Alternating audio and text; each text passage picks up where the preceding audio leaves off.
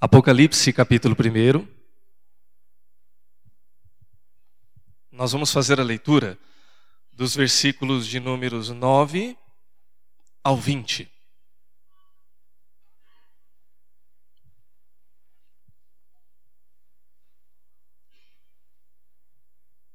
Apocalipse 1, do 9 ao 20. Nós vamos fazer a leitura na tradução da nova versão internacional da Bíblia, ok? Diz assim a palavra de Deus: Eu, João, irmão e companheiro de vocês no sofrimento, no reino e na perseverança em Jesus, estava na ilha de Pátimos por causa da palavra de Deus e do testemunho de Jesus. No dia do Senhor, achei-me no espírito e ouvi por trás de mim uma voz forte como de trombeta, que dizia: Escreva no livro que você vê e envie a estas sete igrejas: Éfeso, Esmirna, Pérgamo, Tiatira, Sardes, Filadélfia e Laodiceia. Voltei-me para ver quem falava comigo. Voltando-me, vi sete candelabros de ouro, e entre os candelabros, alguém semelhante a um filho de homem com uma veste que chegava aos seus pés e um cinturão de ouro ao redor do peito. Sua cabeça e seus cabelos eram brancos como a lã, tão brancos quanto a neve, e seus olhos eram como chama de fogo. Seus pés eram como bronze numa fornalha ardente, e sua voz como o som de muitas águas. Tinha em sua mão direita sete estrelas e da sua boca saía uma espada afiada de dois gumes. Sua face era como o sol quando brilha em todo o seu fulgor.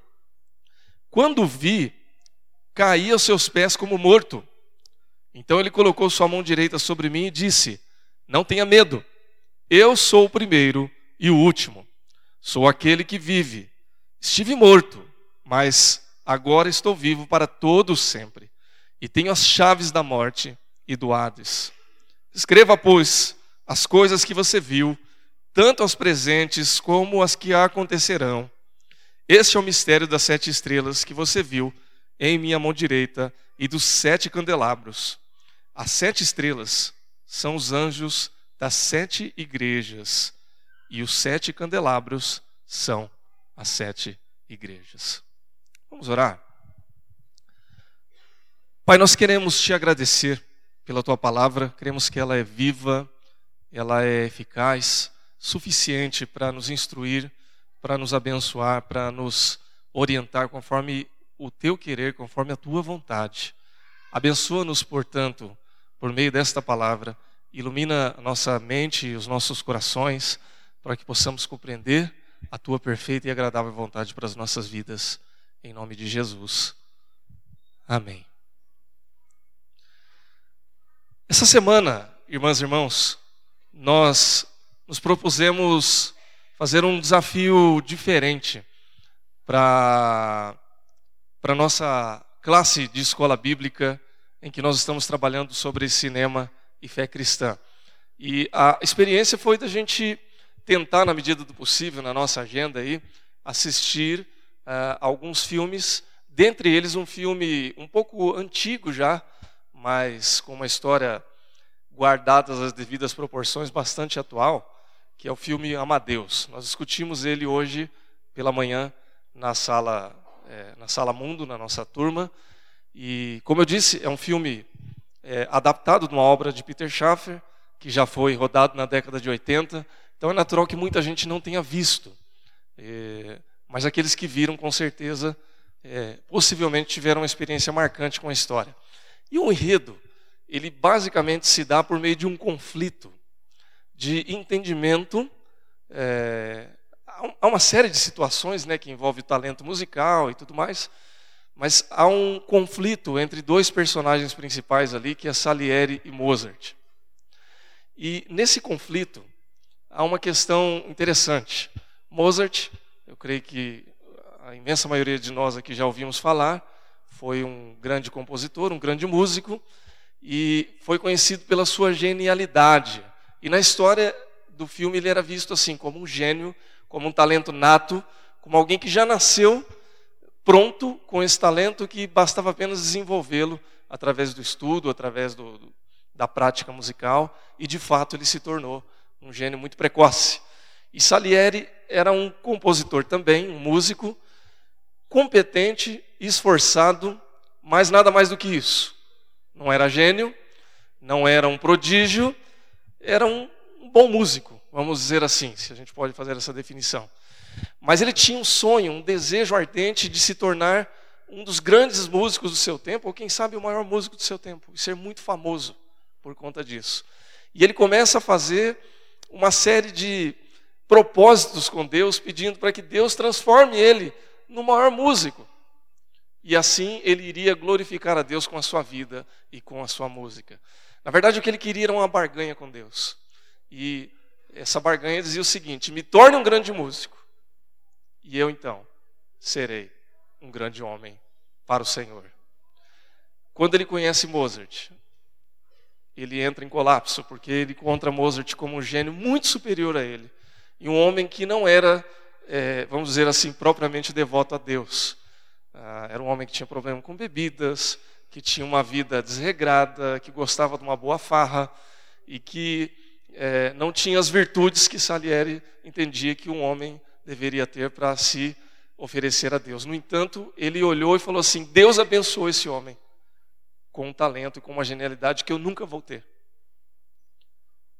E ele se revolta com Deus. E quando ele se revolta com Deus, então toda uma tragédia começa a se desenhar e que vai ter aí é, um final não menos trágico. Se você não assistiu o filme, eu recomendo, está na Netflix. Você pode assistir. É um filme de fôlego, de três horas praticamente de filme, mas que vale muito a pena. Eh, por que, que eu estou usando esse exemplo e contando essa história?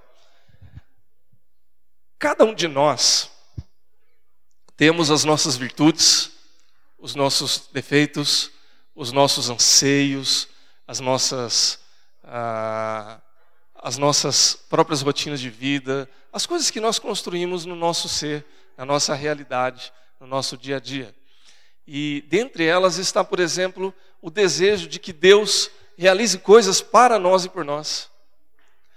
Existe o desejo de que nós possamos fazer algumas coisas e que Deus seja glorificado ou beneficiado ou conhecido por meio das nossas obras, por meio das coisas que a gente faz.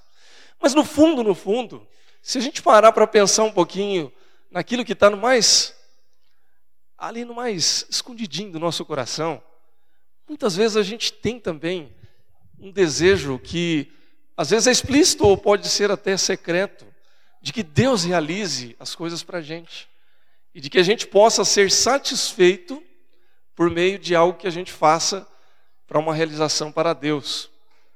Trocando em miúdos. Eu quero fazer algo para Deus, mas eu quero ser beneficiado por Deus. Se você já sentiu alguma vez assim, ou se você já se pegou pensando assim, não se sinta sozinho. Essa é uma característica do ser humano. A gente tem esse desejo, essa necessidade de ser preenchido em algumas coisas e quer, em última instância, que Deus preencha essa nossa necessidade, que pode vir aí por uma porção de coisas. Ao mesmo tempo, é bem possível que você já tenha se deparado com alguém que é muito melhor do que você em alguma coisa, e que talvez você julgue que essa pessoa não mereça ter tudo aquilo que ela tem, porque ela não fez por onde tanto quanto você. Não é assim? É aquela pessoa que ocupa um cargo na empresa melhor do que o seu, e talvez você diga assim: puxa, ele não ralou tanto quanto eu. É aquela pessoa que tem mais dinheiro que você e diz assim: Puxa, esse aí teve sorte, nasceu em berço de ouro. Não precisou se esforçar para ter o que eu tenho. Ou, o que ele tem e eu não alcancei ainda e estou me esforçando muito mais. É aquele que tem um talento nato para algo, né? Por exemplo, aquele colega que joga futebol muito melhor que você e ele nem liga muito para a bola.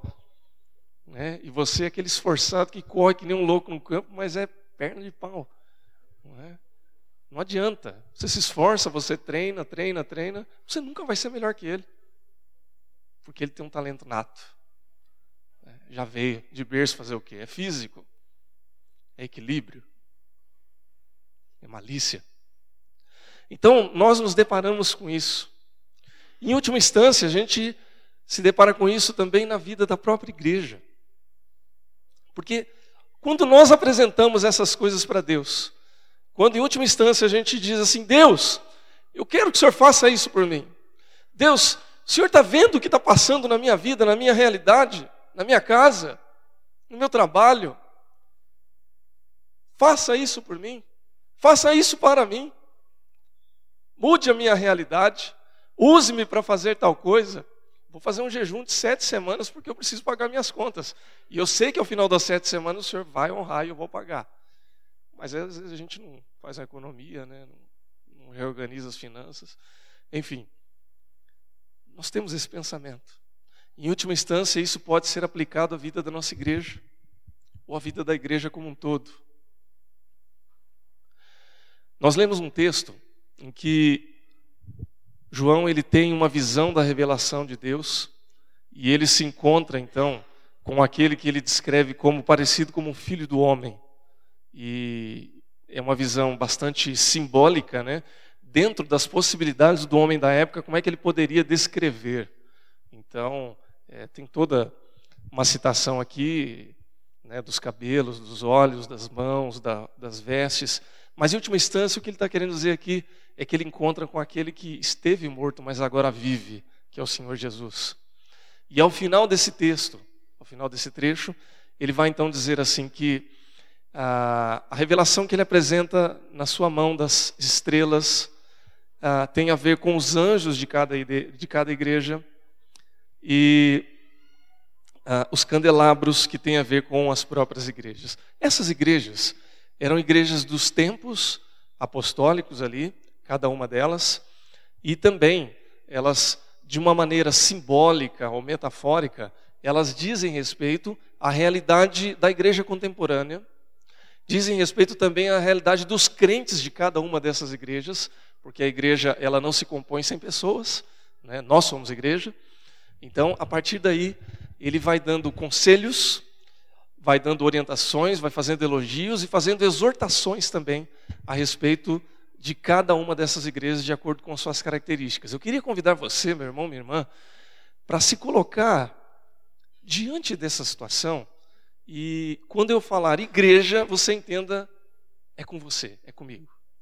E quando eu falar você, entenda é com a minha igreja, é conosco, para que a gente possa se colocar nesse contexto e entender um pouco daquilo que Deus quer fazer por nós e em nós e como é importante entendermos a presença de Jesus na nossa vida e também na vida da nossa igreja. Jesus é o centro de todas as coisas, ele é realmente aquele que vai dar o suporte para todas as coisas. Ele é o que sabe o que é melhor para a nossa igreja, sabe o que é melhor para cada um de nós.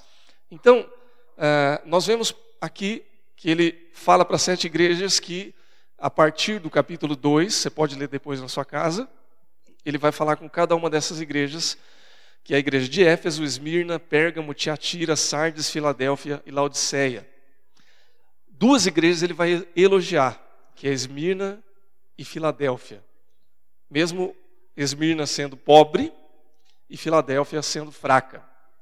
Quatro delas vão receber elogios e censuras.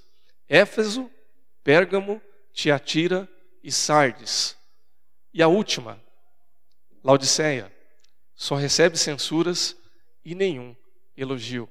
Então nós vamos tentar entender aqui e tentar nos colocar também como aquele que anseia, aquele que olha para o seu lado e fala: peraí, a grama do meu jardim, do, do, do jardim do meu vizinho está mais verde por quê? Deus está querendo o que com a minha vida? Deus quer fazer o que com esta igreja? O propósito de Deus para a minha vida ou para a minha igreja é o mesmo pelo qual eu estou almejando ou é diferente? Então vamos tentar nos situar aqui. Então, o primeiro aspecto que eu quero dizer a respeito desse texto é que Jesus conhece muito bem a nossa igreja. Melhor do que nós, melhor do que os pastores, melhor do que o conselho, melhor do que o membro mais antigo dessa igreja. Assim como Jesus conhece melhor a nós mesmos.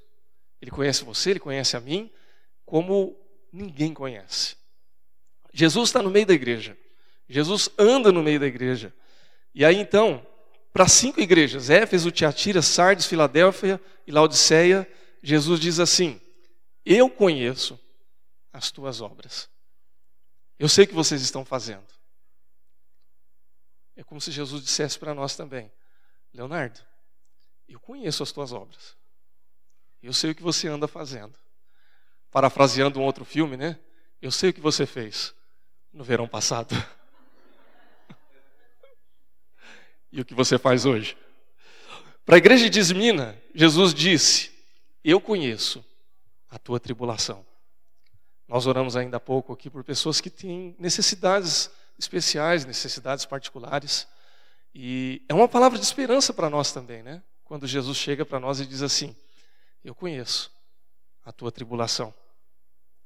Para a igreja de Pérgamo, Jesus diz: Eu conheço o lugar onde habitas, onde está o trono de Satanás.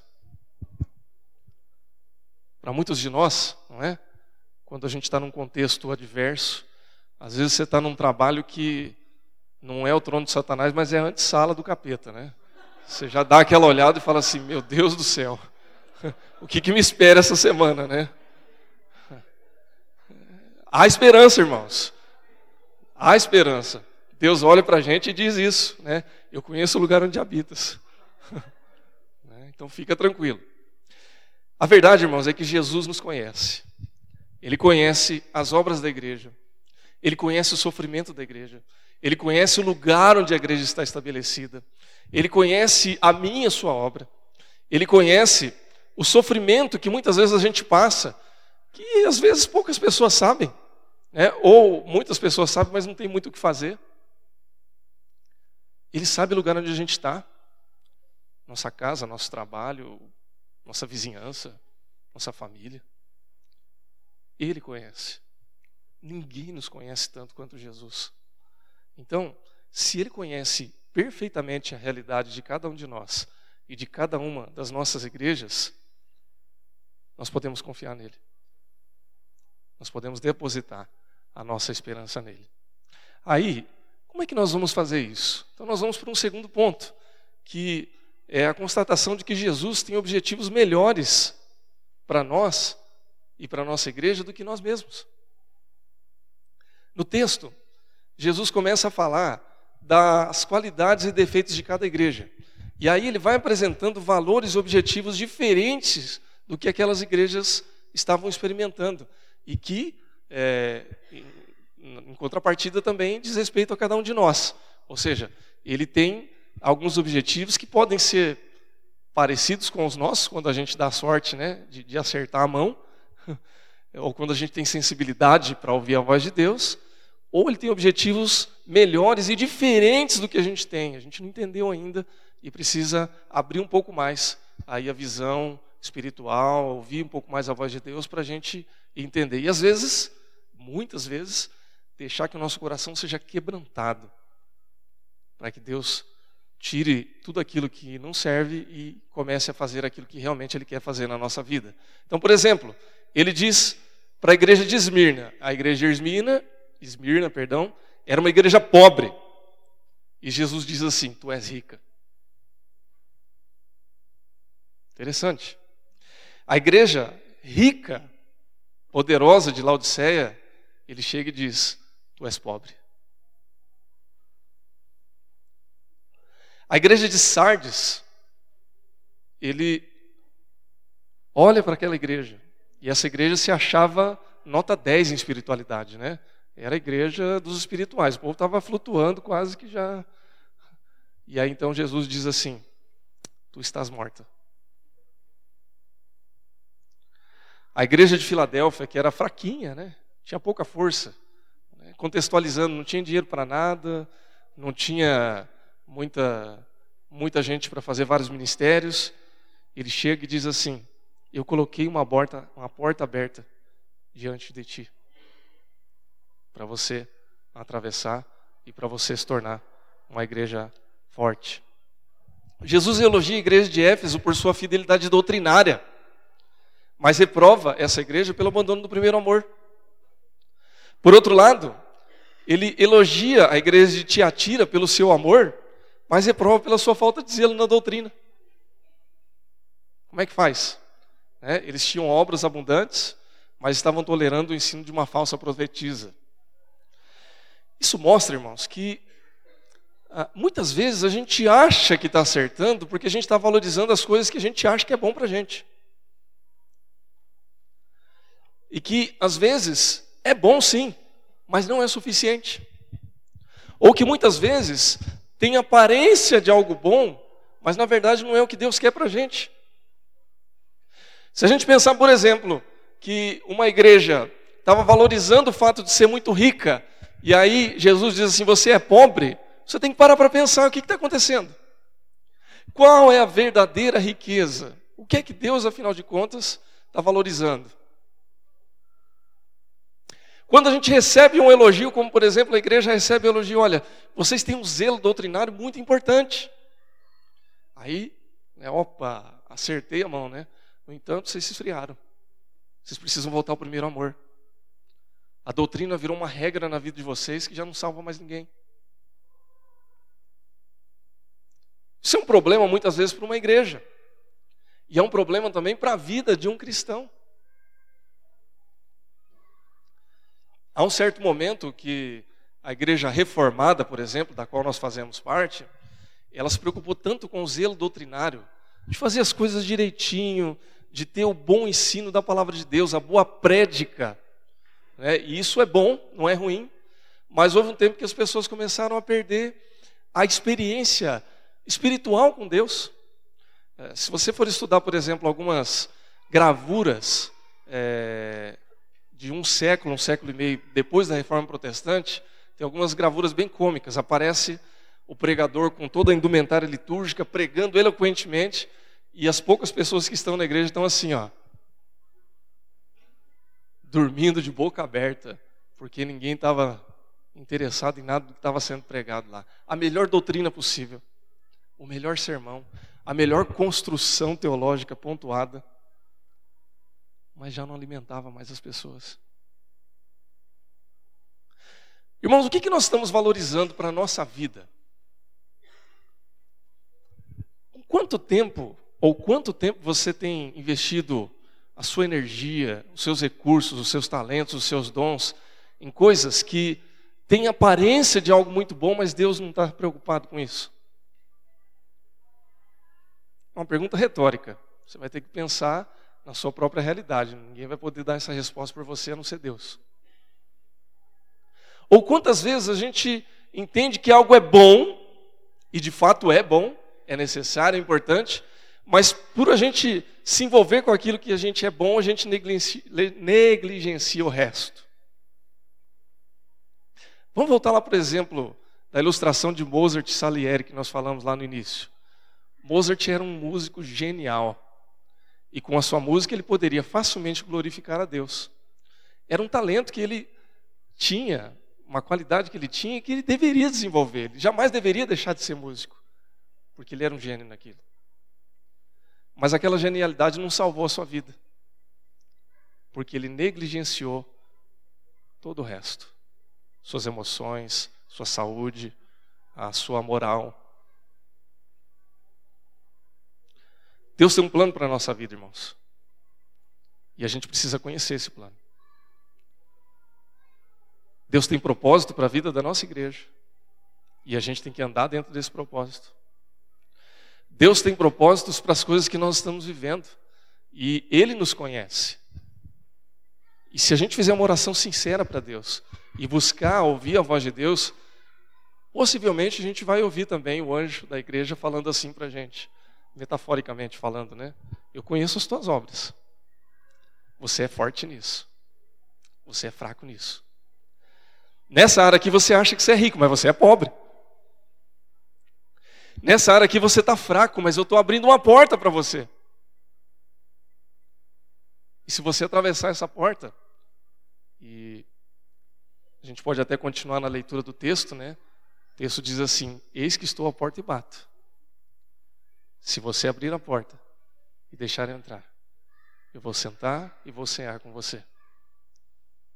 Está no texto. Então Deus quer fazer isso com nós, ou conosco. Quer fazer isso com a nossa vida. Quer fazer isso com a nossa igreja. Ele tem objetivos melhores do que os nossos. Amém, irmãos? Por fim, nós precisamos crer que Jesus sempre vai ser a solução para a nossa vida e para a vida da nossa igreja. Muitas vezes, o que, que acontece? A gente fica à procura de soluções que possam dar cabo dos nossos problemas, dos nossos anseios, das nossas necessidades individuais e das necessidades da própria igreja. Você quer ver uma tentação de igreja que é muito comum nos dias de hoje? Ah, desde a década de 90, isso já vem de antes, mas a partir da década de 90, começaram a surgir, vindo dos Estados Unidos, da Europa também, mas especialmente dos Estados Unidos, vários modelos eclesiásticos de igreja. E não há problema da gente aprender a respeito desses modelos, porque são experiências que alguém já passou e que foram bem-sucedidas. E a gente tem que ter a humildade de aprender com quem com quem está aprendendo, com quem está dando certo. Não há problema nenhum. Problema surgia quando muitas vezes vinha-se um modelo pronto e a gente então embarcava, e quando eu falo a gente, eu estou me incluindo também como líder de igreja, né? a gente às vezes embarcava e pegava um modelo pronto e queria colocar esse modelo pronto na vida da igreja como se aquilo fosse funcionar. O que funcionou num contexto diferente do nosso, numa outra língua, numa outra cultura, fosse funcionar na nossa realidade. E aí o que acontecia é que algumas coisas funcionavam e outras não. Né? Porque às vezes o sapato ele tem um tamanho diferente do pé de quem vai usar, né? E aí vai ficar apertado, meio largo, meio laceado. Então nem sempre funciona. Né? Mas era uma busca por procurar uma solução. Quer dizer, a intenção sempre foi muito boa. Via de regra, era a intenção mais positiva possível. Como muitas vezes também na nossa vida, a gente procura algumas soluções é, não muito ortodoxas para mudar aquilo que nos dá valor, aquilo que nos favorece como indivíduos, aquilo que vai buscar é, trazer uma solução para a nossa realidade. Você quer ver um exemplo negativo disso? Uma pessoa que tem problema de autoestima, que tem problema de confiança que quer socializar. Qual a primeira coisa que ela faz? Um lado negativo. Ela bebe. Ela usa algum tipo de entorpecente. Por quê? Porque ela precisa socializar. Você quer ver a coisa mais comum? A grande parte das pessoas, por exemplo, que começam a fumar, começam na adolescência. Nem todos, mas a grande parte começa na adolescência. Por quê? Porque os seus amigos fumam. Né? Você tem que estar na roda. Você tem que participar disso. Então, assim, é, é uma coisa que acontece. Né? Eu não estou falando nada que seja de um outro mundo. Coisa que a gente já viu e continua vendo. É, é uma necessidade de socialização. Então, você busca um caminho que traz uma solução para você, mas que não é uma solução positiva. Você vai se socializar? Vai. Qual a consequência disso? Não é das melhores. Isso pode ser aplicado para outras coisas também. Ah, no trabalho, muitas vezes, você quer fazer parte daquela turma, você quer ser respeitado, né? e aí você começa a ir para aquele happy hour, que, do happy hour da sexta-feira, que hoje em dia eles falam que é o dia da maldade, né? passa para quinta, é, agora dizem que a sexta-feira é o dia da maldade, né? é o dia de chutar o caneco e, e ir longe, né? A gente não compartilha disso, mas enfim, é o que dizem, né? Então daqui a pouco você começa a fazer happy hour já de quinta, daqui a pouco já é a quarta, daqui a pouco é a terça, daqui a pouco é a semana toda. E aí a família fica em segundo plano e a sua vida e a sua saúde começam também a ficar em segundo plano. Eu poderia citar aqui vários outros exemplos. Não sou contra happy hour, viu, irmãos? Os irmãos têm discernimento, estão entendendo o que eu estou querendo dizer aqui, né? É o perigo da gente usar outras soluções para preencher necessidades que a gente não precisaria. Porque Jesus preenche as nossas necessidades. Jesus é suficientemente bom para tratar das nossas questões últimas. A igreja de Sardes tinha morte espiritual. Jesus chega e diz assim: Olha, eu sou a solução. Eu sou aquele que tem os sete Espíritos de Deus para reavivá-la. Quando Jesus fala para a igreja de Esmirna, que enfrenta a perseguição e o martírio, Jesus chega e diz assim: Eu sou aquele que venceu a morte. Irmãos, nós não precisamos abrir mão da nossa fé para tratar das nossas questões, dos nossos problemas. Nós não precisamos abrir mão dos nossos princípios, que muitas vezes são princípios caros, importantes e justos, para tratar das nossas questões. E eu quero aqui, irmãos, me solidarizar com os problemas e as dificuldades dos irmãos. Não, não ousaria aqui de maneira alguma chegar e dizer para você que o teu problema ele é pequeno, que a tua angústia ela é uma bobagem. Pode ser bobagem para outro, mas para você não é. Como os meus problemas podem até ser uma bobagem para você, mas para mim não é. Porque eu não estou conseguindo lidar com eles, senão seria problema. E nessa hora, a gente corre um risco muito grande. A gente corre o risco de, por não dar conta daquilo que nos machuca, daquilo que nos aperta, a gente começar a ir por outros rumos que não o rumo apresentado por Jesus. Quantas e quantas vezes a gente já viu isso acontecer? Quantos cristãos ficam à beira do caminho justamente por não conseguir lidar com as suas questões? E aí, ao invés de buscar a sua solução em Jesus, acabam partindo por outros caminhos. Irmãos, nós não precisamos agir assim. Nós temos Jesus. Quando Jesus exortou cada uma dessas igrejas, ele estava procurando justamente dizer isso: olha, se vocês andarem por esse caminho, vocês vão se perder. Essa igreja vai se acabar. Essa igreja vai perder a sua relevância. No entanto, se vocês atentarem seus olhos para mim, eu vou ter a solução e a mudança que vocês precisam. Para todas as igrejas, irmãos, Jesus faz solenes alertas, mas também ele faz promessas de qualidade, promessas generosas, promessas graciosas. E a gente vê que quem desobedece sofre, sofre com o pecado. Mas quem permanece obediente acaba encontrando vitória por meio de Jesus Cristo. Eu quero te incentivar, eu quero te convidar, eu quero fortemente insistir com você, conosco, com cada um de nós, para que nós continuemos confiando em Jesus e depositando nele a nossa esperança. Ele sabe o que é melhor para cada um de nós. Ele conhece as nossas necessidades, conhece-nos muito bem, conhece a nossa igreja. Ele tem objetivos muito melhores, tem caminhos e sonhos muito melhores do que nós e Ele tem a solução certa para a vida de cada um de nós e para a vida da nossa igreja como um todo. Enquanto nós andarmos com Jesus, enquanto nós seguirmos o caminho de Jesus, nós encontraremos e alcançaremos a vitória que Ele tem oferecido para cada um de nós. Vai haver luta? Com certeza. Uma porta aberta, ela é só uma porta aberta se a gente não passar para o outro lado.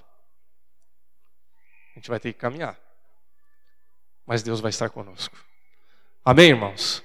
Que Deus te abençoe, que Deus te fortaleça e que Ele derrame a sua graça sobre a minha e a sua vida, em nome de Jesus. Feche seus olhos, eu queria orar mais uma vez pela sua vida, em nome de Jesus.